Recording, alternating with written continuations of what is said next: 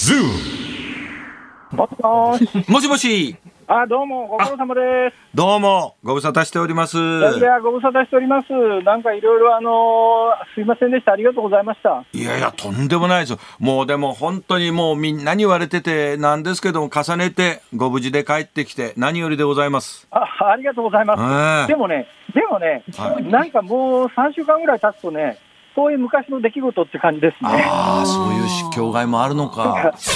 どこで辛坊さん、まあいっぱいあっただろうけど、どこで死と隣り合わせになることによって、どこで、あ、生きている、生を確認する、生きてるってのをどこで一番感じました？あのね、あのね、本当に危機の時ってそんなこと考えないんですよ。あー例えばまあ何回か落水って言って水の上に落ちかけた時もあるんですが、ええそれ一番の危機で一番恐ろしいんだけども、ええその時の一連の作業が終わって、5分、10分経って、キャビン、船室の中に入って、ああ、よかったっていう時が一番恐ろしいですね。ああ、思い出してゾッとしますね、これ。一番危機に瀕して、それこそ死に至るかもしれない時ってのは、ベータエンドルフィンとか脳内麻薬も出て、多分無我夢中でやってるんだ、一つそうこと。いうことです。そういうことです。で、人が落ち着いてから。多分ね、古舘さんがねええ、あの、F1 の実況してる時ってそんな感じじゃないかと思い、ふっと思いましたね。ああ、もう無我夢中でずーっと喋り続けてますから、終わってからちょっとして、ふわーっとなる感覚はありました。そうでしょ、うん。いやだってあの私もね、えー古舘さんのあの F1 の実況見ててね、えいや、まあまあ、単純に言うと、うわ、これは天才だと思ったんだけど、でもやっぱええ。単なる天才じゃなくて、なんかね、え動物的なものに突き動かされてるよな、これはっていう、そんな感じがありましたよね。いや、僕らそれで言ったらもう、辛坊さんのヨットの隣で、それこそ伴走する、並走するようにして、辛坊治郎、今、この武将髭の状態からペットボトルを取った、お、捨てた、どうしたと今の一連の話とかずっと実況する、それは並走してるかのように、東京からつけるぜ。ひやってもらいたいですよね。もしもーし。もしもーしどうも、飯田です。来週、俺さ、あの月火人間ドックなんだよ。おー、なるほど。この人間ドックは半年前から予約してたの。間だからこの段階では日本に帰れて、なおかつあの2週間自主隔離を言われても大丈夫だっていうことで、なるほど。これだからね、実はここから先ね、はいあのいろんな予約をね、歯医者の歯の掃除の予約とかね、もう半年前に集中的に予約入れてたやつがあねす、ごい計来週画的だ続々こう日程がやってくるんだな。意外そのうち人間ド。ックっていうのがあって、はいあの結構あの、1泊2日の人間ドックで、徹底的に調べてもらうことになってるんで、うんなるほなんかあったらごめんね。ど。いや、何か、何かあったらごめんねじゃないですよ、ちょっと。先生大丈夫ですよあんな荒れ狂うね波をね自分でこう乗り切って帰ってきたんですからそうそうそうそう。いやそれ関係ない逃げていきますよも逃げますよ辛坊さん有楽町にいつ帰ってくるんですか？10月4日に日本放送に帰るよ9月23日秋分の日時刻は午後3時半を過ぎました FM93 AM1242 ニッポン放送をラジオでお聞きの皆さんこんにちはニッポン放送飯田浩司ですパソコン、スマートフォンを使ってラジコでお聞きの皆さん、そしてポッドキャストでお聞きの皆さん、こんにちは。ニッポン放送の増山さやかです。辛坊治郎ズームそこまで言うか。この番組は辛坊さんが有楽町日本放送のスタジオに復帰する10月4日まで日替わり助っ人パーソナリティが今一番気になる話題を忖度なく語るニュース解説番組です。木曜日は飯田アナウンサーです。はいよろしくお願いしますお願いします先週はお休みをいただきましてはいそうだった。えええーということで、古舘さんのハイライト、すごいっすね。ね本当縦板に水とはこのことだなという感じで、その後わざわざ先々週の俺のつけなくてもいいじゃないかって思うぐらいの、この落差ですけれども。いやいや。ええいやーでもそこにトゥルース、え、あのー安直っていうような書き込みも ねあったりもしましたけど、うんいや、でも、あの、ちょっとこれ聞いて上がったのが、今年日本グランプリまたできなかったじゃないですか。このコロナの関係で、2週間の隔離っていうものを未だにこう続けているのがあるがために、えー各国のまあ、そのメカニックだとかの人たちが、えー直前トルコグランプリをやってて、トルコグランプリももともと確か春先にやるはずだったものがここに移ってきていて、で、その前はロシアでやっていて、確か1週間ごとに各地で転戦しているんで、もうこれスケジュールをじゃあ伸ばして2週間隔離やれるかって言ったら、やれないからしょうがない日本はダメだってことになったと。えーいや、この辺をですね、あの、それこそトヨタ自動車の豊田昭夫会長が、えー、この間会見でね、うん、ちょっと聞かれてチクリと言ってましたけど、オリンピックはやるんですけれども、お MotoGP もね、えー、8体も、そして日本グランプリもできないらしいですね、日本では、というふうにおっしゃっていて、うん、なんか本当そういうところにご都合主義みたいなものが現れてるなっていうのをですね、えー、えー、いや、豊田会長、ここのところ結構攻めてるんですよね。会見のたびに結構発言が攻めてるなっていうところがあるんで、私結構最近楽しみになって見てるんですけど、いや、だってこの間なんかあれですよ、もうあの、モータースポーツのつなぎ来てそのまま会見に臨んでましたからね、あの人もね、レーサーでもあるっていう人なので、やっぱその辺のこう、こう、魂みたいなものっていうのが、あの、背な背骨に通ってるなっていう感じをね。ね。えー、だからあの、それこそね、えー今あ、自民党の総裁選の中でも、じゃあ、あの、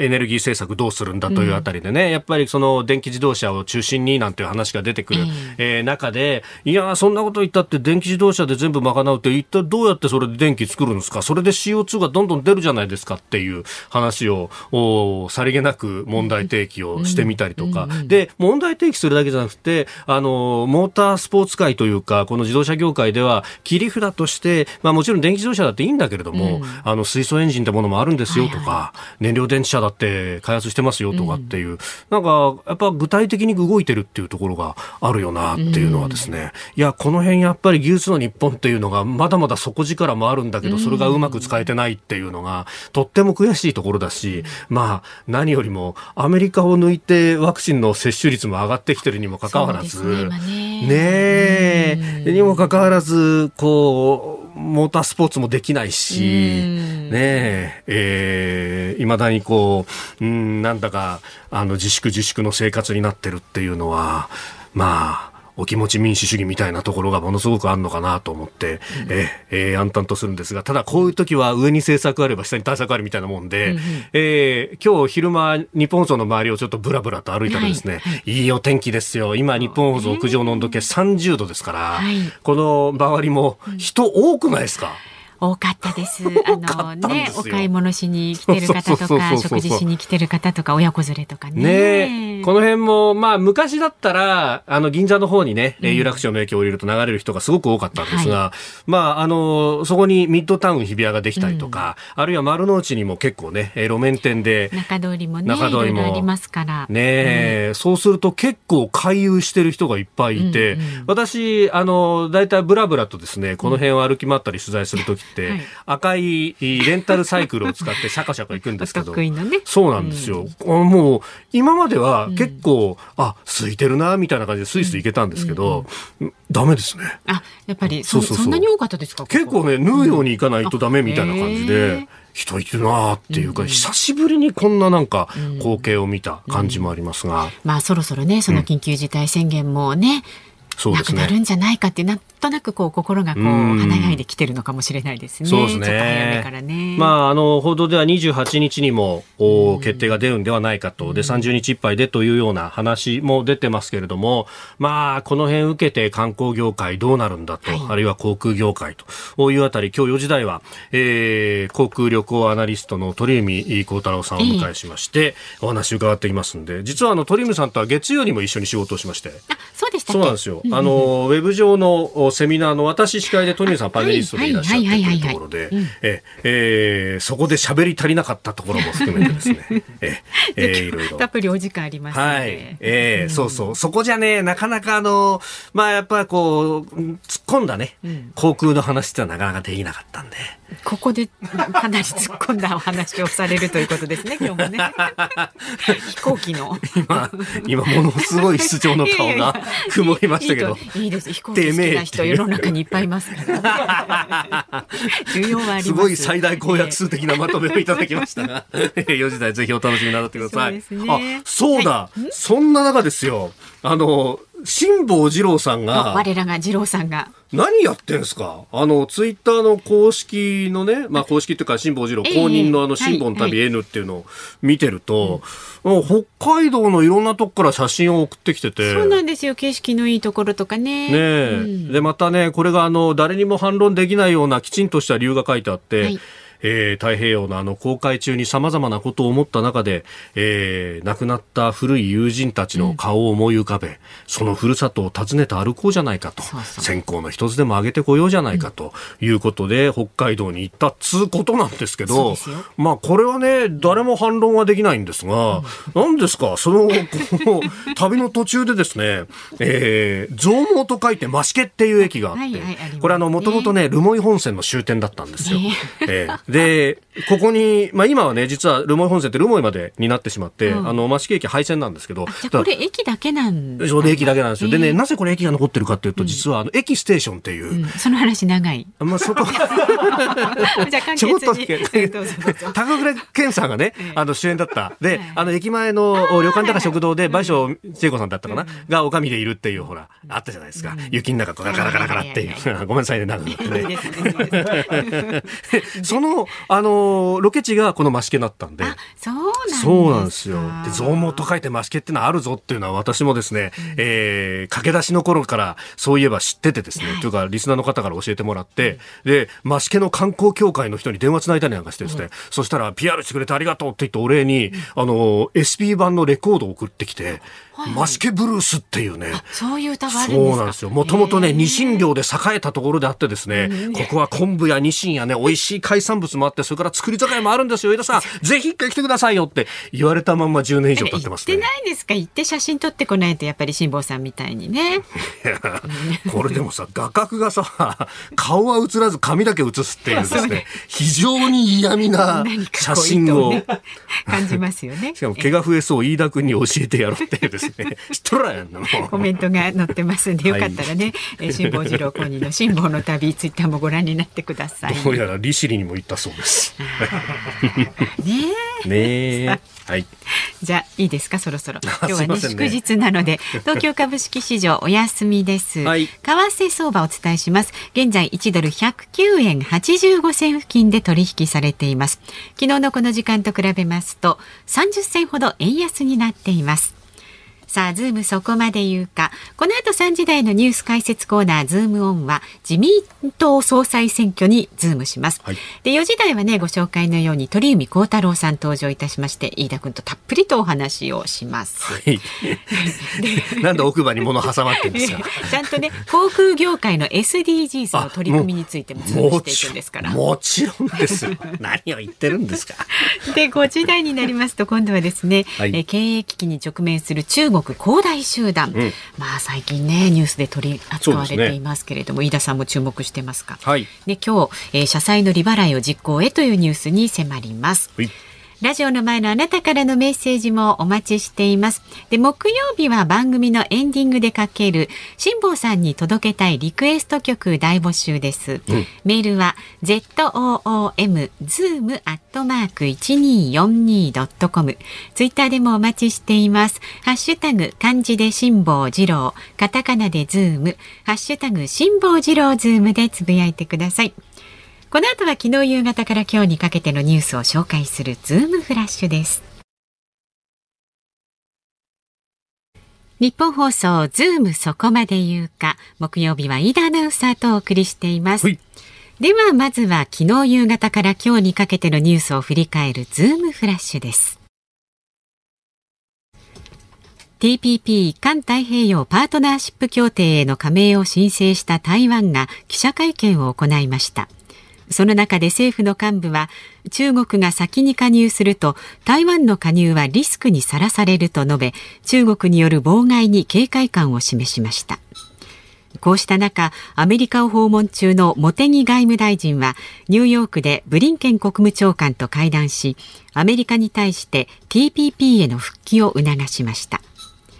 日本とアメリカ、それにオーストラリア、インドによる枠組み、クアッドが24日にワシントンで開く首脳会合の共同声明の原案が判明しました。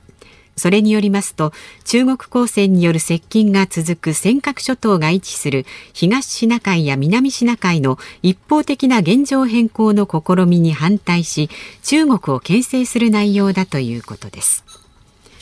防衛省は昨日自衛隊が運営する新型コロナウイルスのワクチン大規模接種センターで26日から18歳以上を対象とした1回目の接種を再開すると発表しました。今日午後6時頃からまずは29日までの予約を受け付けます。アメリカの連邦準備制度理事会 FRB のパウエル議長が22日の記者会見で量的金融緩和策の縮小を11月にも開始する考えを示しました。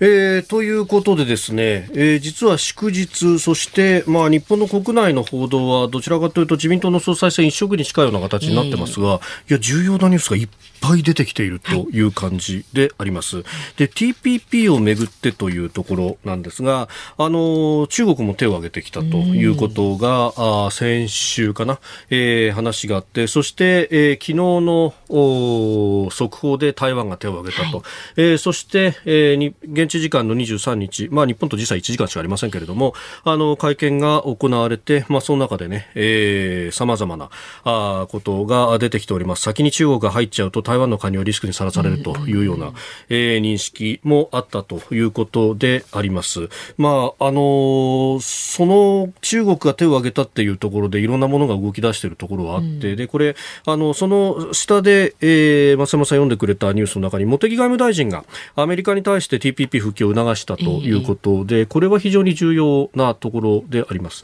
まあ、もともとその TPP、もともとはね、あの、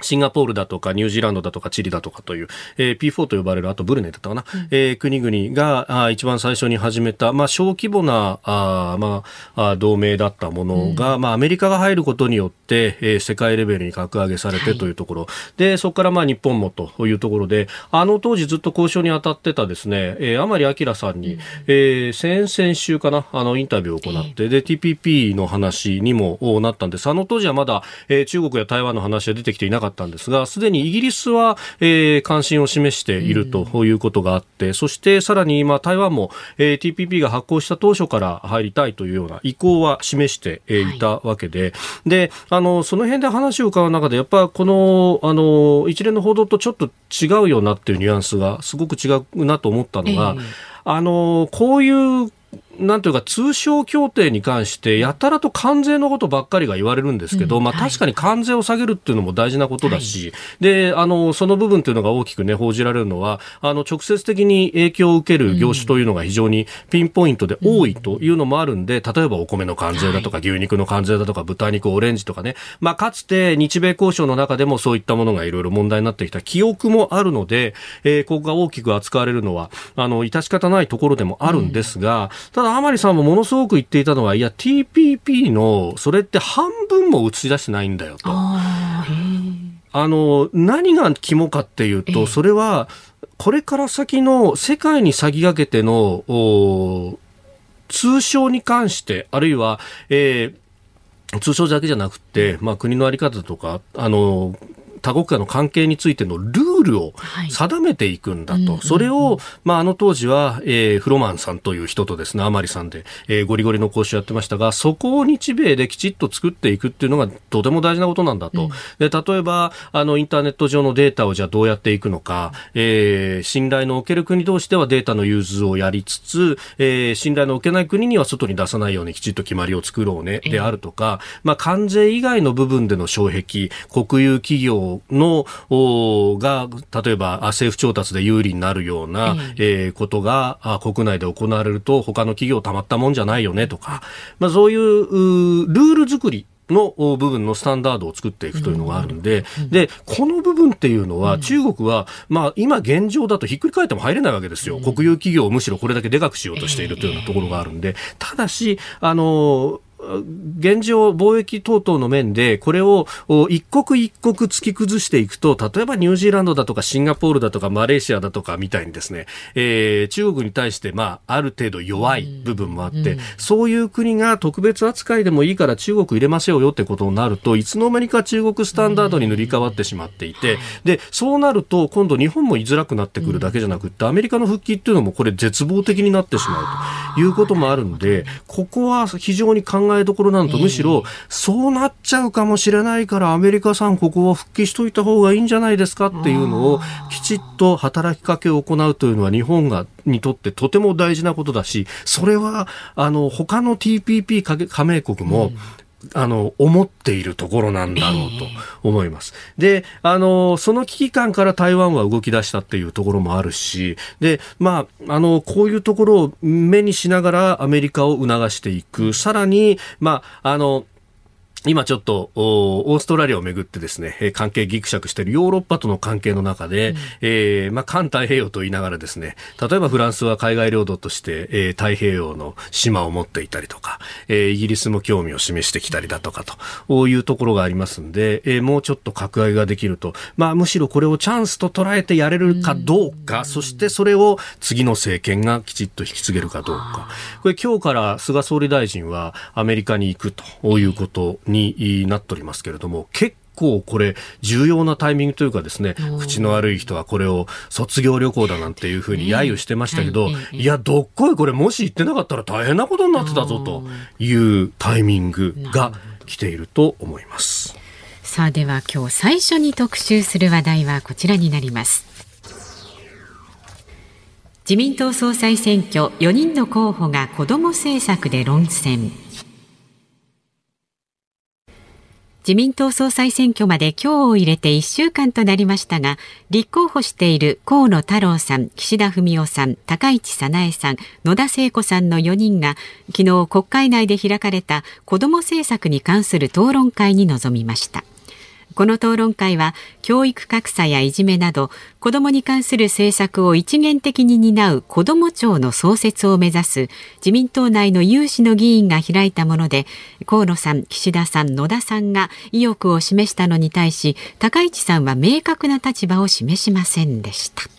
といううん。まあ、高市さんは最も効率的で、えー、効果的な組織は何かを検討していくということのようであります。まあ、確かにね、あの認定こども園の時に結局、まあ、内閣府にそれ組織としては作ったけれども、えー、文科省と厚労省の綱の引っ張り合いの中で、はいはい、えー、屋上区を課すような形になってしまったと、まあ、そうなっちゃったらよくないよねっていうところなので、まあ、器だけ作ればいいというような議論ではなかろうという意味では、まあ、おのおのの方々、建設的な話をしているというところであります。なんか久しぶりにこう政策論戦を、えー、見ているよなという感じが強くあるんですが、はい、他方、じゃあ、誰がっていうのは、うん、えー、わかりません。い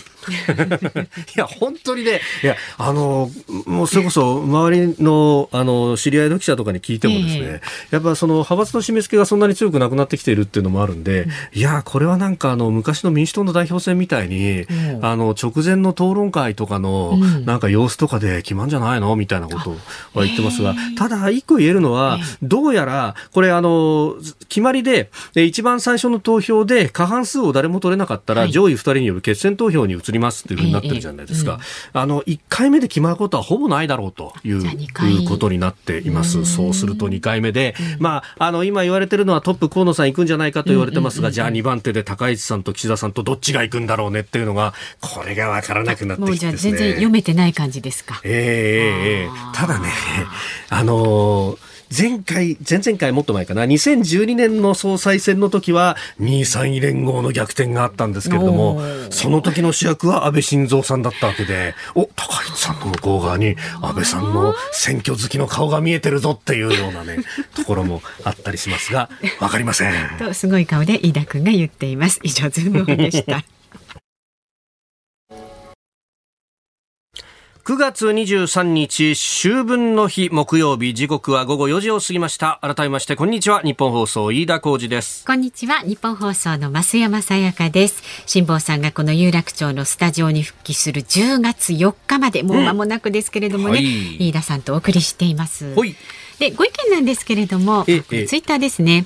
えー、人生無茶リブレさん、はいあのオープニングでね辛坊さんがあの増毛と書いてマシケにこう言ったという話題ありましたが、はい、そんなもん今日はエンディングリクエストね、ええマシケブルース以外に何があるんだエンディングにかける曲っていうのをいただいてるんですが、結構ね、ツイッターのタイムライン見ますと、これに賛同者が増えているんですけれどもね。あ。ですがですが。ですが、大抵の曲がねあるこの日本放送のレコード室に、はい。このマシケブルースがなんとない。残念ながら、ないですか。そう大抵のものあるんですけどねねえ。うちのレコード室ってね。私あれどうしたっけな なんか一回ですね、MD か MO かなんかに起こして、その、あの当時なんかね、インターネットの番組を担当してたんですよ。あはいはいそこではかけた覚えがあるんえですけれどもどんな感。じの曲ですか？忘れちゃった。完全に忘れましたね。あーまあブルースなんですかね、ブルースだったと思うんですけど。残念。残念、そうなんですよ。ね。それ以外で。それ以外で。それ以外で。エンディングリクエストお待ちしてます。まあね、まるまるブルースってあの、ご当地もの系で結構いっぱいありますもんね。あー。え。ね、中之島ブルースありとか。ますね。ね。うん。えーそういうのでもいいですよ。はい。さあそれから昨日はビリーさん。軽40代の男性の方、はい。えー飯田さんサラリーマンの味方の松屋の牛飯が60円値上げだそうです。ね、あそれでもワンコインで食べられるのは本当ありがたいですし企業努力だとは思いますが、うん。飲食店はどこも頑張っているんですうねん。ちなみに松屋ではプレミアム牛飯を販売していましたがはいはいはい。それも大好物でした、うん販売終了とのことで寂しいですあ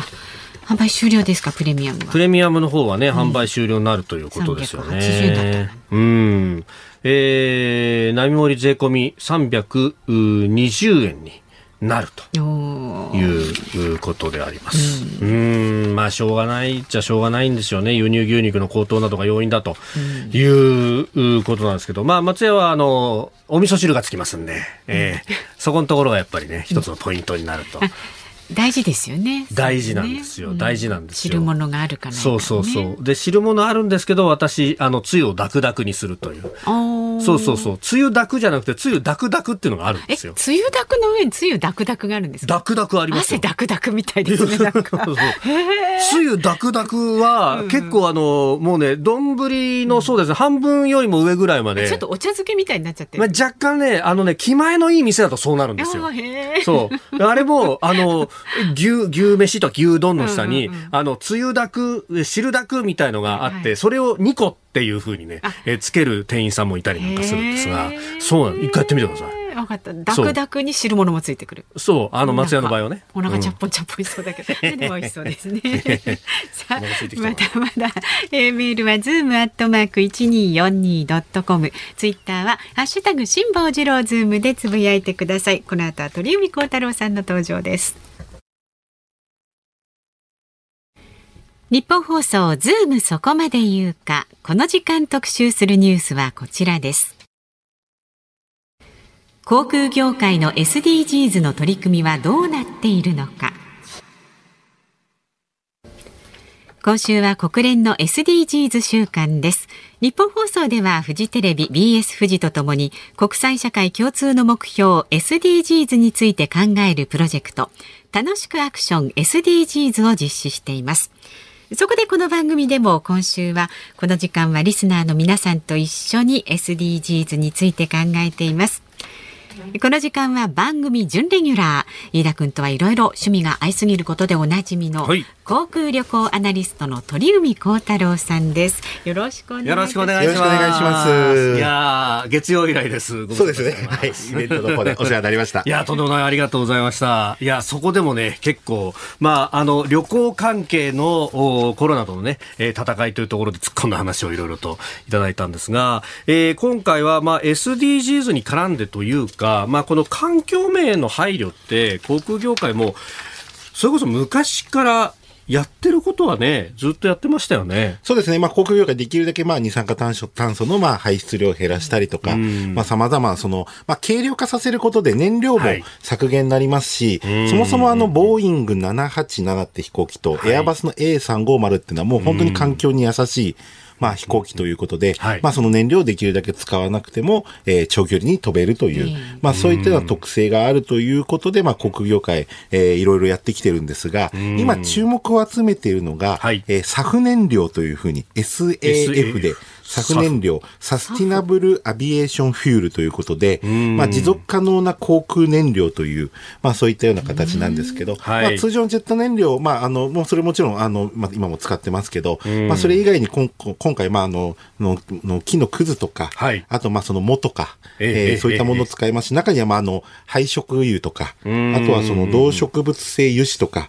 まあ、あと中には医療品の、まあ、あの、綿を使うとか、あまあ、そういった様々な、まあ、ものを使って、はい。まあ、それは、あの、全部そうするわけじゃなくて、少し混ぜるような形で、通常のジェット燃料に混ぜる形で、はい。まあ、飛ばすフライト、まあ、サフフライトというような言い方をしていて、で今、まあ、航空業界、まあ、特にやはり CO2 を減らしていこうという、はい。まあそういったようなあの動きということで、まああの JAL で見ますと、まあ2050年までにまあ CO2 の排出量実質ゼロに向けて、まずは2030年、えー CO2 の総排出量を2019年度比でまあ90%に抑えるために、まあ約10%全体の燃料の、まあこれを SAF に置き換える計画を今持ってますと。で、ANA も2050年までに、えー航空機の運航で発生する CO2 排出量っていうのを、まあ2005年と比べて約半分に、まあ、削減するという目標で、まあ、これ今世界的に、はい。まあ、そういった取り組みが、あの、出てきてますし、で、しっかりこれ、あの、安全性を担保したというか、検証にものすごい時間をかけてやってますので、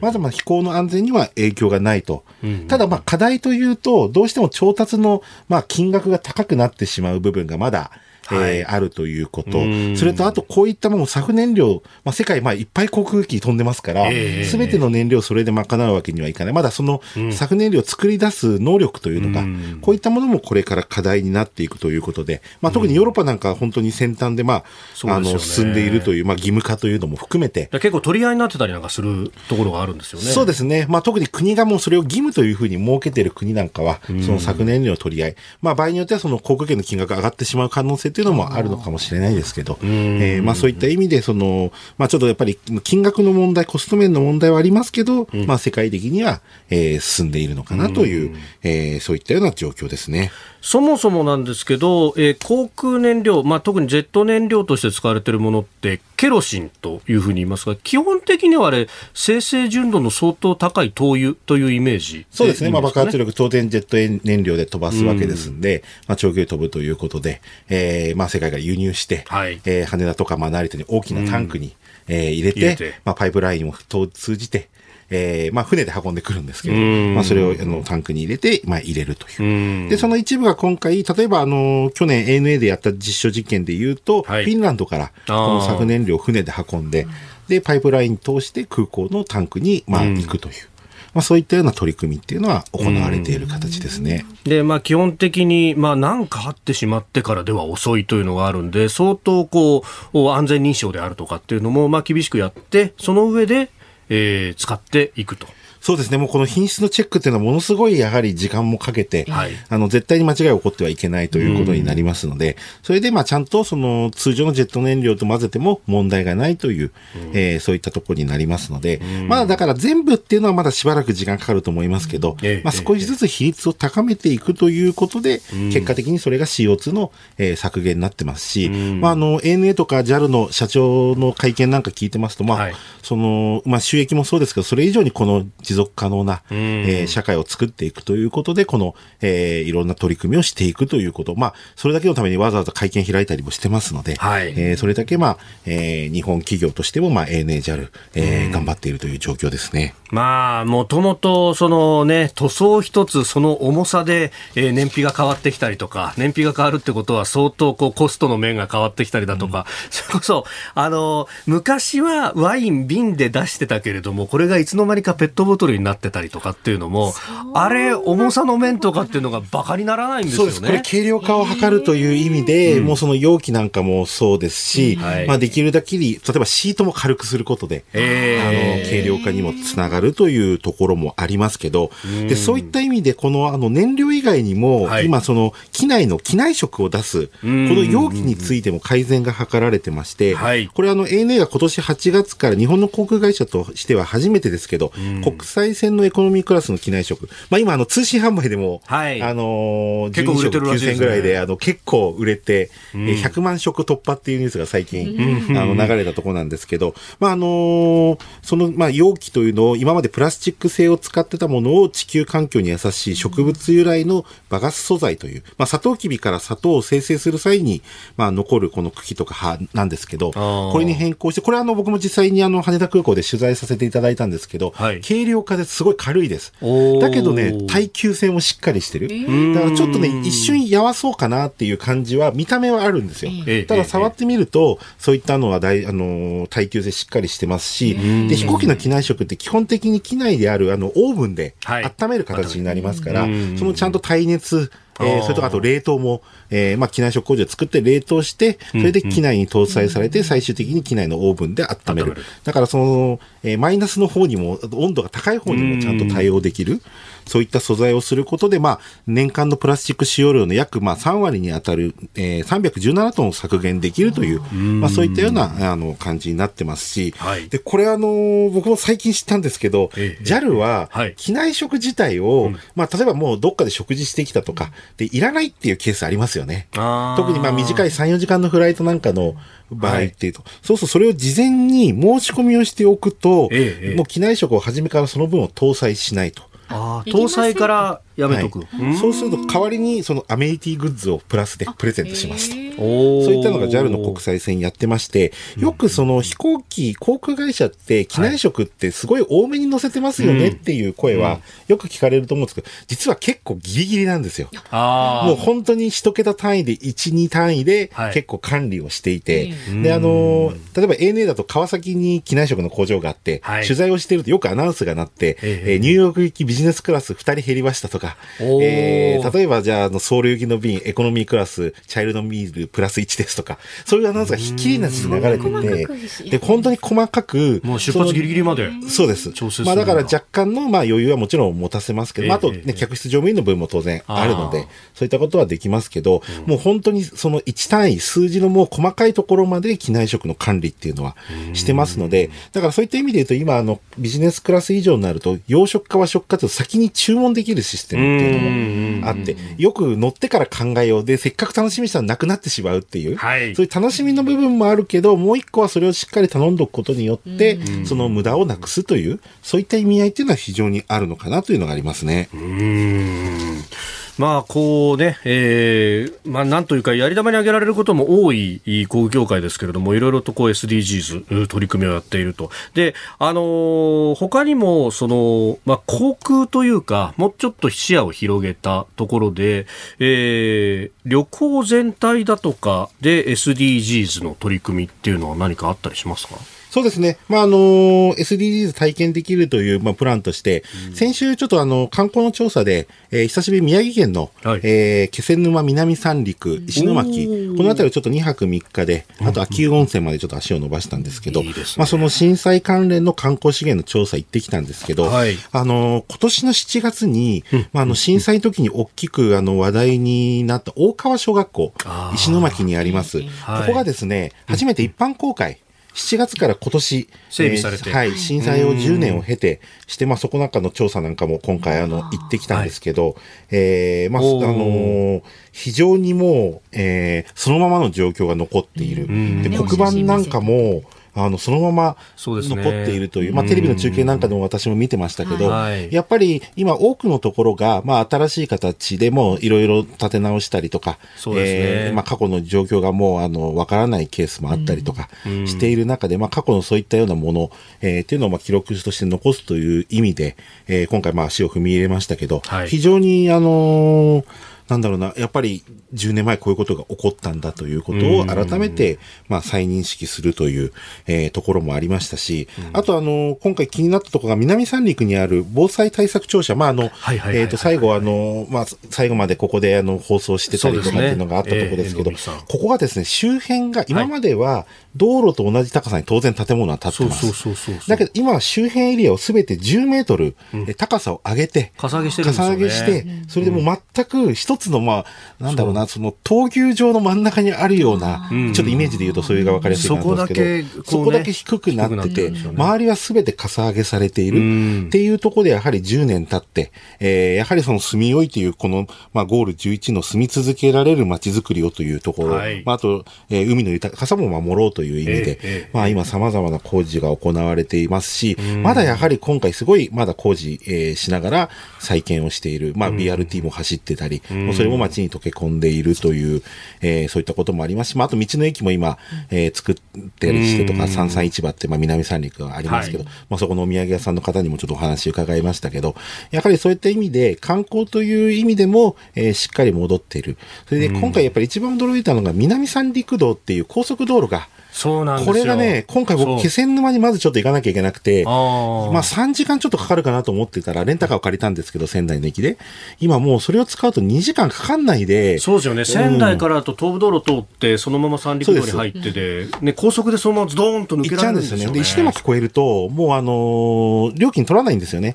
だからそういった意味で、ね結構トラックなんかも、もともと東北道を回ってたのが、そっちを回って、まあ、金銭的な部分のお得度ももちろんありますし、で、本当に今まで、それこそ飛行機で石垣島に行くよりも、三陸って、本当に時間がかかる場所？そうですよね。そういったものが、そういう道路が整備されたことによって非常に、まあ、あの、動きやすくなった。で住んでる方も本当住み続けられる街づくりの部分で言うと、えー仙台にもうすぐに移動できるようになったということで、もうね、3年前にちょっと実は言ってたんですが、その時と今でももう全然状況が異なってる。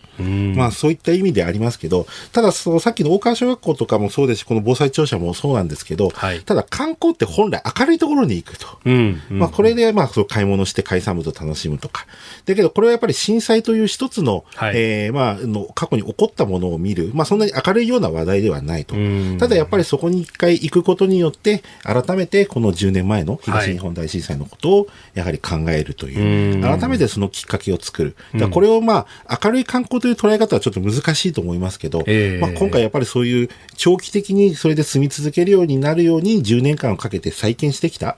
そういったことを再認識する意味では、ここは僕は一度はやはり、その大川小学校とそれからあとその南三陸の、防災調査とえー防災対策調査っていうのは、はいえー訪れてみる、その変化っていうのが感じられるかなと思いますね。うんあのーまさに私も同じところに今年3月に行ったんですけれども、その気仙沼で市役所の方にお話を聞いたときに、いや、でもやっぱりこれ震災で復興予算がついて、こういうことがあったので、三陸道も今まで何度も陳情しても全然動かなかったものが、ドーンと動くようになったんですっていう。だから、あの地元の人はやっぱりたくましいところもあって、前を向いてるところもあって、これを機化として俺たちの街盛り上げてやろうぜっていう人が必ずどこにでもいるんですよね。南三陸にもいるし、女川にだっているし、岸巻にだっているし、気仙沼にだっているそうですね、今回、女川も訪れましたけど、ええ。その三陸道のすごいところが、感覚としてはアメリカのフリーウェイっていう感じで、とにかく出口、入り口の数が多いんですよ。うんうんうんうん普通の高速道路のおそらく2倍から3倍ぐらいの、まあ短い間隔でインターがあるので、ん。だから本当に生活という部分ではい、それが活用できるという、そういったのはありましたね。うんでやっぱりこう、ね、定住人口だけだとどうしてもこう減っていってしまうっていうのはもうこれは震災よりも前から過疎っていう問題はあったけれどもやっぱそこをそのあのまさに観光だとかの交流人口の部分で埋めていこうっていうのはこれ持続可能なやり方っていうことですよね。そうですね。まあ、こうやってあの、仙台からも比較的行きやすくなったこと、気軽に訪れられるようになったことで、日帰りでも行けるし、えー一泊でも行けるし、様々な選択ができる。それで、やはり経済っていう部分でしっかりお金を落とすことによって、その、それがまあ震災復興にもつながってくる。まあ、利便性をちゃんと旅行者も享受できる。そして住んでる人がより豊かになる。はいそこにまた住み続けたくなる。まあ、そういったことっていうのが、えー今回ちょっとまあ調査をしてて、やはりまあ、あの、3、4年おきに1回行ってますけど、はいやっぱり行くたびに大きな変化、今他の都市に見られないぐらいの驚異的な速度での、えー街のまあ進化というのが見られたかなと思いますね。これね、またあの、やっぱりこう、リアス式の海岸がね、広がってるとこなんで、まあ、あの、つつ裏裏と言いますけど、まさに港ごとにいろんな表情がある街が繋がってて、で、それぞれの街にね、いい酒蔵があるわけですよ。これ車でやっぱり行くと、どうしても飲めないんで、一泊していただいて、そうですね夜ご飯で美味しいお酒と美味しい魚っていうのはね、これたまらないんですよ。で、今回は、あの、今、あの、宮城県はもう、あの、まん延防止に変わってるんですけど、僕来た時は、まあ、ちょっとまだ緊急事態中でしたんで美味しい魚とノンアルコールビールでということに。まあ、宿舎に戻ってから一杯やるかぐらいのね。はい。とええいうのはありますね。さあ、そして、せっかくトリウムさんにお越しいただきましたんで、えー、あとまだね、3、4分ありま大丈夫すんで、じゃあ、あの、今日ちょっとクイズを出したいと思いまして。クイズですか？はい。あら、わざわざ用意していただいてありがとうございます。今ですね、あの、はい。ANA の一世代前、今も飛んでるんですけど、はい国際線のボーイング、えー、トリプルセブン777のファーストクラスの、はい。よくあの、イベントとかでシート展示してる、あの、あるじゃないですか。はいはいはいはいはい。あとテレビの、例えばロケで使ったりとか。ええええで、その、ファーストクラスのシートをはいはいはい、今、オークションで、えー今週の日曜日まで販売してます。マジっすか？一昨日まで、えー一昨日スタートをしまして、えー今日が3日目で、あと残りが3日まだ、えー日曜日までありますんで、でスタートが7730円からオはいークションが始まってますが、ええー今いくらか、いくらになってるでしょうかと。えー、今？こ、れは飯田君飯田さんに。人がいっぱいえいるじゃあ、増山さんから聞きましょうか。これね、多分、普通の人じゃはいらないだろうっていうことが。でちなみに400キロあります。あ400キロ。400だから重さ。で、配送料が都内でも30万円かかります。なるほど。配送料30万か。で、それは含まない金額で、含まない金額。はい税込み。7730円が始まりね。はい。現状は。円弱から始まって、うんうんうん。じゃあね、はい。800万。おお大きく出ましたね。大きくしましたね。800万一隻ですよ、飛行機の。あ、一隻か。一隻です一隻か。一隻だったらね、うーん、150万。おお僕も100万ぐらいかなとそうですね。まあ。担当者も取材してた時に、そのぐらいかなと思ってたんですけど、ええ今うんうんうん3日目にして、三日目にしてえー今の時点で366万。366万 高い椅子ですね。えー、254円ということで。マジっすか初日で100万を超えたんですよ。で、昨日200万、250万を超えて、今日の午前中になって300万を超えてきまして、えー、じゃあ、えー1日300ごとに100万ずつぐらい上乗せになってる送料入れると今だから400万ですね。あら、そうっすか。400万だったら、だって2往復できちゃうってことでしょ。そうです。ファーだからそれが毎日家にあるのでテレワークをしたりすることもできるし、自分でワインを置いて、まあ、晩酌を楽しむってそこにいう、座って。そこに座ってっていう、あの、これあれですかね、電源取ればウィーンこれね、電源ね、電化製品としてはちょっと売れないみたいで、電源使えないんですよ。なるほど、そっか。それ残念だなリクライニングがちょっとできないっていう。リクライニングできないんですかあるんですけど、そっか。だやっぱりこれもね、航空会社にとって大きくて、ええ航空会社もこれいくらで売っていいか分かんないじゃないですか。いや本当ですよね値付けだって、普通の人はできないじゃないですか。そうそう。あの、自衛隊のジャンク品とかもそうなんですけど、結局値付けで悩むって言いますもんねだか。らまさにこれオークションに適していて、んで、まあ100万円はいくかもしれないなっていう、ええええ100から150万ぐらいの大体思ってたら、ええと思って366万っていうのがね。ど。だから400万いく可能性ありますね。あとまだ3日あるので。よくあれですよね、空の日の近辺で、あの、こ航空博物館とかで、ジャンク品のね、はい位置やってたりして、そこにあのシートとか、エコノミーのシートとか出てたりなんかもしますけど、そうですねファーストはいいっすね、モックアップ。どうですか、飯田さん？いや、羨ましいけど、300万は多分用意できないですね。あと、場所も用意できない。場所ですよね。あと400キロの重さに耐えられるとこじゃないといけないそうなんですよね。普通のなかなかですよね。どうするんだろう、買った人も。なんでそんなに重たいんですか？いや、やっぱりあの、いろいろでの電気配線が入ってたりとか、シート自体も重いですし、で、飛行機ってやっぱり揺れとかに当然耐えられるような形で、やっぱりずっしりとした形になって、まあ、パーテーションも結構重たい感じになってますので。そう、か、パテーションもついてるんですかはい。全部人揃えなんですもんね。そうなんですよ。いや、なかなかね、これ一体しかない、一席しかないもしかも一。席しかないっていう。いや、で、今度次回、あの、10月にはビジネスクラスも販売されますので。マジっすか？はい。あの、飯田さん考えていただいて。あれか、あの、ゲップでいけますかね？まあ、一括払いでしょうね、これは。いや、一はい括か、やっぱり。いやいやいや、そうそうそう、あのー鳥海さんにね、ぜひ伺いたかったことがあって、はい。あの、こ、この、あの、ね連休あたりで、あの、フライングホヌーというあの A380 が結構ツアーでいろんなとこ回ってるっていうので、そうですね。なんか千歳から成田に来たみたいな千歳に初めて、あの、遊覧じゃなくて、ちゃんと国内線としてお客さんを乗せ、まあツアーの人しか帰れないんですけど、はい。それで札幌行きまして、実は明日から沖縄に初めてお。飛びます。なるほど。で、その撮影の取材で僕はこれから沖縄に今日マジっすか？行きます。それは何が貴重なんですか？いやいや沖縄にその大きい飛行機が降りるということが貴重なんですよ。このオール2階建てのですねこの飛行機、そもそもこの飛行機そのものが今なかなか飛びづらいというところもあり、そしてこれ、ボーディングブリッジがその2階部分まで含めると特殊なものが必要なんで、降りれるところがまあ、限らおそらく1れるんですよね。階に、あの、ボーディングブリッジをつけて、今回、あの、タラップをつけて、それで降りるような形になると思いますけど、それであの、前回も、1ヶ月前も話しましたけど、下地島という宮古島にあるはい。DNA とかよく訓練をしてるええ飛行場に、えー10月末に、えー今度10月30日だと思いますけど、えっ、と、降りますので、おー、昔はあのタッチゴーをジャンボでやってたってところですよ。今日ちょっと最後に増山さんが静かになった あの今日はね、でもいつもよりはその時間は短かった。いつもよりは多分チートの話とかも含めて、あの、盛り上がったかなと。ありがとうございます。いろいろ配慮いただいてすいません。本当にご配慮いただきました。この時間は航空旅行アナリストの飛海幸太郎さんでした。どうもどうも。ありがとうございましたお気をつけて。さあそして日本放送からもお知らせがございます。あさって土曜日午後1時から特別番組一緒にアクション SDGs できることから始めませんかが放送されます。番組では環境をテーマに気候変動ですとか異常気象などグローバルな環境問題はもちろんすぐに取り組める環境に優しいアクションまで幅広い視点で SDGs を取り上げていきます。パーソナリティ肌道子さんアシスタント新業アナウンサー。ゲストには小泉進次郎環境大臣歌手のミーシャさんも登場いたします。ぜひお聞きになってください。9月23日木曜日秋分の日。時刻は夕方5時を過ぎました。改めましてこんにちは。日本放送飯田浩二です。こんにちは。日本放送の増山さやかです。時刻は5時をね過ぎました。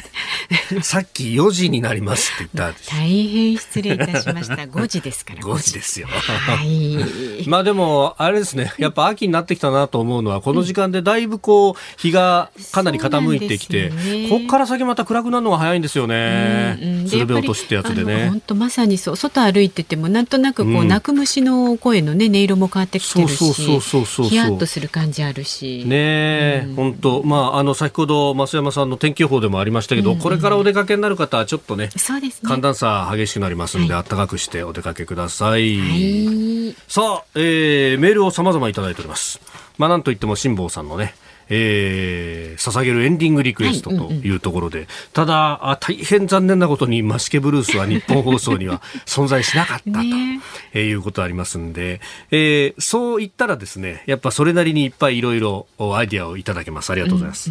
55歳の男性です。この方は川崎市高津区平総なんださん。日本に帰ってきた辛坊さん、自主隔離期間を終えて奥様とデートには行ったんでしょうかね。半年間ずっと辛坊さんの帰りを待っていたわけですから、奥様と二人近場になるとも思いますが、お出かけされてもよろしいと思います。太平洋往復横断という偉業を成し遂げた辛坊さんと奥様が並んで歩いている姿を想像すると、哀愁しか感じません。そこで辛坊さんに田原俊彦さんの哀愁デートを捧げますと。おーいただきましたあ。まあ、あの、例のツイッターを見てると、北海道方面には、あれ、多分ソロで行ったんじゃねえかな多分そうじゃないですかねどう考えても自撮りで自分で撮ってるよなってますよね。全部自撮りですもんねあれ自撮りですよね。じゃなきゃあの変な感じで、あの頭、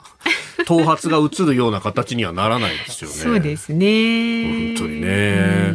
じゃあ何してんだろうなって話なんですけどね。うん。まあいろいろね ちょっと思うところはあるんでしょうけれどもねまあね。辛坊さんご自身にもね。ねえ。え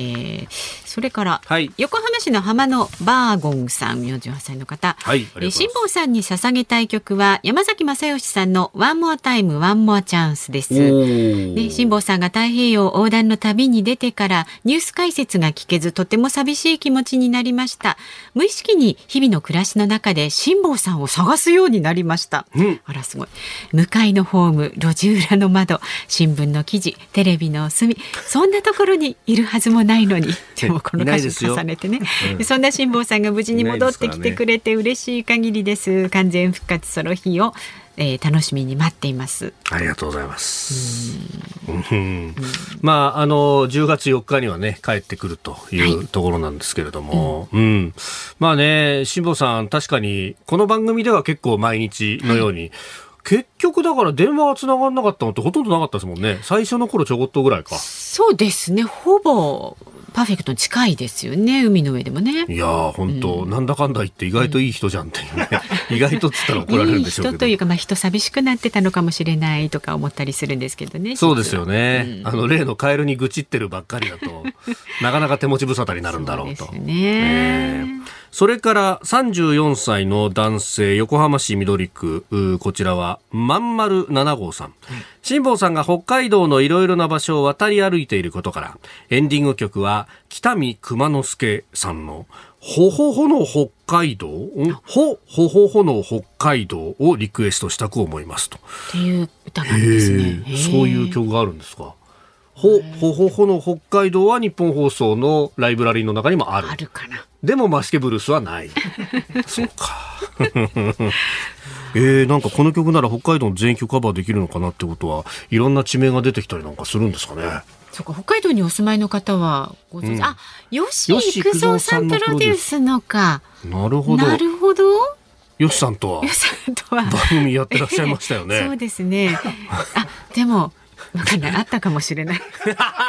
あ、いろんなこと今よぎりましたね。ひょっとしたら私と番組やってる時にこの曲出てたのかもしれないわとわか。かんないですけど、まあでも吉さんそういうちょっとねあのユニークな曲をユニークな曲をねもう大変お得意ですから。そうですよね。聞きたいなこれ。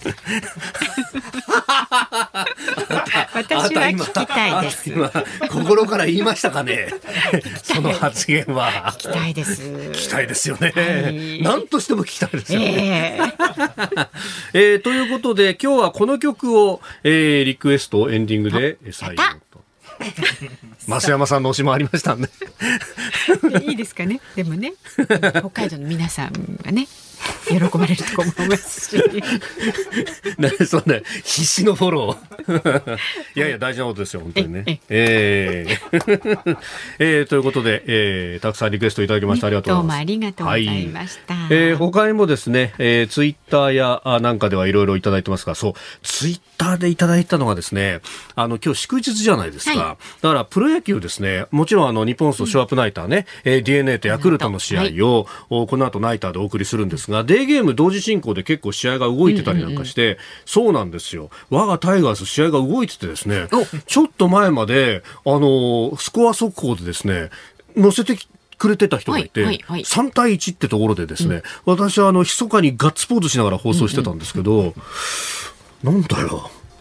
お3対3同点で試合終了って出ててですね。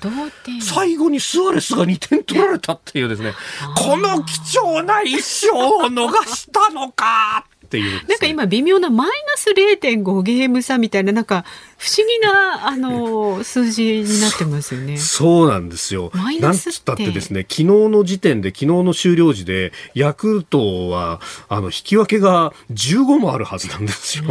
で、一方でタイガース引き分け5しかなくてですね、これはあの、セリーグは規定で勝率が高いチームが上になるということになるんで、ヤクルトが首位なんですが、ただ、あの、勝ち負けの差、貯金の差で考えると、実は阪神の方が貯金が一つ多いんですよ。で そうすると、あの ゲーム差的にはマイナスが出るっていうですね不思。議な現象ですね。本当ですよね。だったら首位でいいじゃないですかね。タイガースね。それは決まりですから。何人でやるか知ってますか野球は。知ってますよ。言わないけど。言わないけど。大丈夫ですよ。はい9人です。以さすがです。上です。はい。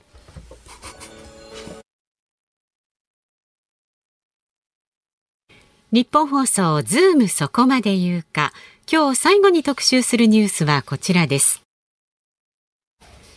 経営危機に直面する恒大集団今日社債の利払い実行へ。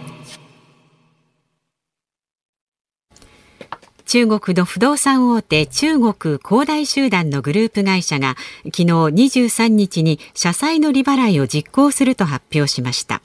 33兆円の負債を抱え経営危機に直面している恒大集団は資金繰りの悪化による社債のデフォルト債務不履行が懸念されていてひとまず足元の危機を乗り越える構えです。しかし恒大集団は23日以降他にも社債の利払いなどが相次いでおり先行きは不透明です。まあ、今週になって、えーまあ、株式相場が乱高下という中で、このニュースというのが非常に大きく取り上げられておりますが、この、まあ、負債だとか、あるいはこの恒大集団そのものの経営不振というものの問題というのは、まあ、すでに夏頃からあ噂もあったところであります。で、もともと、あの、習近平政権が共同富裕ということを言い出してですね、これあの、まあ、あの、お題目としては美しいんですよ。みんなで揃って豊かになりましょうね、と。ところろが、こう、振り返った足元を見てみるとですよ、あの、中国、まあ、ある意味、社会主義でみんな平等に豊かになるはずの社会構造のはずですが、ええー、まあ、ものすごい格差があるわけですね。で、しかもそれもなんか改革開放の波の中でうまく波を掴んだ人がものすごく莫大な金を稼ぐ一方で、いや、俺たち庶民は全然賃金も上がらねえじゃねえかとか、あるいはあの子供を育てようとしても教育費もかかるし、えー、家の値段もどんどん上がってるし、えー、ローンの金利も高くなってるしみたいなところで不満がこうふつふつと溜まっている、それを何とかしようというところがあったわけで、で、この共同富裕という名のもとにですね、結構あの、お金持ちから、お前ちょっと金を寄付しろっていうふうに、まあ仲間ですね、これを寄付と呼べるのか巻き上げと呼ぶのか僕にはちょっとよくわかんないんですけど、ね、え、お金取り上げてみたいな話をやってるわけなんですが、まあこんなことしてたらそうそううまく続かないよねっていうところで、えー、この、まあ、恒大集団そのものも、その不動産取引等々に関して、まあ、あまりにも、うん、資金を、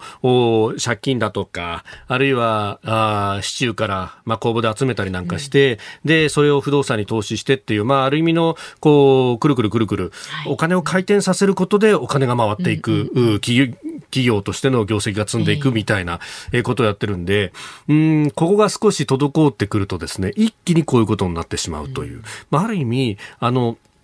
日本のバブルの後と非常に近いような状況になってます。はい、あの時もその土地の取引に関する規制、まあ総量規制というものをやり始めたら、えー、結局まあそれが引き金等々になって、まず、えー、不動産に関わるところが、あ資金繰りがおかしくなってきて、で、ね、えー、重のお処理とかね、そういう問題がありました、えーはい、で、ここに税金を投入するのかどうかというのがまた紛糾したわけですけれども、うん、その後、結局その不動産投資の原資としてお金を貸し出していた銀行がお金、えー、焦げ付き出して、えー、メガバンクへの再編へというような流れにもなっていった、この20年、30年のデフレ不況というものに突入してきたという、うまさにその中国鳥羽口に立っているぞという話があるので、えー、非常に注目になってます。で、えー、習近平さんは先ほど言ったようにですね、共同富裕っていうのを言ってる手前、ここで、この、まあ、ある意味ですね、あの、言い方悪いですが、土地転がしによって、あの、あぶく銭のように金を儲けた人たちの尻拭いをですね、税金投入ってことになると、こりゃ庶民が許さないと。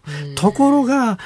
これを潰してしまうと、そこに貸し込んでいた銀行だとかも丸ごと吹っ飛んでしまうので、はい。はい、えー、中国全体というものが、えー、システムリスクにさらされてしまうと、はい、さあどっちを取るんだと、習近平さん的にはそこでどうすんだって話があり、で、かつ、えー、来年党大会を控えていて、ここで、えー、2期10年とかつて言われていた、あ国家主席の、任期をもうすでに取っ払ってますけれども、じゃあ本当にそこに、その先のの未体験ゾーンに踏み出すのかというのが、えー、来年の党大会。そこに向けて、えー、幹部たちの人事等々を行って締め付けを図るというか、自分のこう、県政をですね、確実にする、えー、六中全会というですね、えー、中国共産党中央委員会第6回、えー、全体会合だったな、えー、というもの、えー、第6回全体会か、えー、というものがですね、11月に設定されていると。ここを前にして、広大が火吹くわけにはいかないと、そんなことしたらですね、お前何やってんだっていうふうになってしまう。ね、いうことがあるんで、えー、非常にこれ、えー、注目の局面と。ただ、あのー、日本、あるいは西側諸国への影響がどうなんだっていうと、まあ、これも諸説あるんですが、そのマーケットの関係者に聞いてもですね、まあ、あの、すでに夏頃からそういうことが言われていて、で、かつ一部の債券の利払いに関しては、すでに、あの、9月の半ばぐらいに、払えませんということを言って、はい、繰り延びにした部分があるので、まあ、あれはもうさ、事実上デフォルトしてるようなもんなんだからさ、と。まあ、事実上デフォルト認定されてんだから、まあ、そこまで影響はないんじゃないか、という話もあります。で、あの、その一つ調査になりそうなのが、えー、昨日のダウ平均株価が、あの、上がっていると。で、これ、中国恒大に関しては、利払い実行ということが、まあ確かに昨日のですね、昨日というか、あの、ニューヨークの株式の取引時間に、えー発表されて、まあそれを交換してというところはあるんですが、ただ、その額というのがですね、日本円にしておよそ39億円と、まあ、全体の負債だとか利払いから考えると、まあ、むちゃくちゃビビたる額なわけですよ。ビビたる額だけれども、あの、まあ、払いましたっていうことで、まあ、それも交換したと。で、さらにですね、昨日あの、というか、現、日本時間昨日ですか、えー FRB のパウエル議長が、あー記者会見を、お政策決定会合の後に行ってまして、で、その中で、あの、す西側、特にアメリカに関しては、さほど影響ないんじゃないかということの発言が、ああったというところで、まあ、あの、その部分で、えー中国特有の問題だというふうに指摘をしているということがあるんで、まあ、その辺で、まあ、市場も、あ見方間違ってないのかなというふうになってきたようであります。まあ、ただ、あの、リーマンショックの時と同じでですね、あの時も日本は一番影響少ないよと、おほとんど持ってなかったんだからって言われたのが、結局最も深く最も長くはい。苛まれたのは日本だったということを考えると、えーねこのリスク甘く見てはいけないもんなんだろうなと思います。今週の辛坊さんに捧げたいエンディングリクエスト曲、横浜市緑区まんまる7号さんからいただきました。北見熊之助さんのほ、ほほほの北海道をお届けして おります。北見熊之助さんですか？そうなんですよ。あの吉幾三さんがプロデュースしているという謎の男でございます。なるほど。えー小坂大魔王さん。ああ、なるほどなるほど。そういう感じになるわけですよね、きっとね。北海道のご当地ソングということで、ねいろいろな地名が出てくるんですが、マシケは出てこないですね、これにはね。ちょっと残念ですね、ましてね。今度入れてもらいましょうもうよ。5時ぐらいから聞いた方は、一体なんでこの曲がかかんだっていうですね、全くわけのわからない番組を聞いてしまったぞまあ、そういう方はタイムフリー機能を使って頭からみちっと聞いていただくと。おっしゃる通りですね。ねえー綺麗にまとまってきたところでお別れの時間近づいております。はいはいそうですね。さあ、日本放送この後はショープナイター。今日は横浜スタジアムから DNA 対ヤクルト戦。はい解説、真中光さん。実況、日本放送山田徹アナウンサーです。で、一晩眠りました。明日の朝6時からは。はい。飯田浩二の OK 工事アップ。コメンテーターは外交評論家で内閣官房参与、三宅邦彦さん。えー日米豪印クアッド首脳会談開催ということ、その展望、えー三宅さんに掘り下げてもらいます。そして今週は国連の SDGs 週間です。東京パラリンピック開会式のおステージアドバイザー、クリス義恵さんに新業アナウンサーが独占インタビューしています。その模様もお届けいたします。そして引き続きお聞きになってください。8時から春風亭一之輔さんとあなたとハッピーをお送りしています。で、月曜日のズーム立川志らくさんがね、最後のご出演になります。ゲストは医師で元厚生労働省医系技官の木村盛夫さん。辛坊さんともね、お電話つなぐ予定です。というわけでここまでの相手、飯田浩二と、増山さやかでした。明日の工事も聞いてちょうだい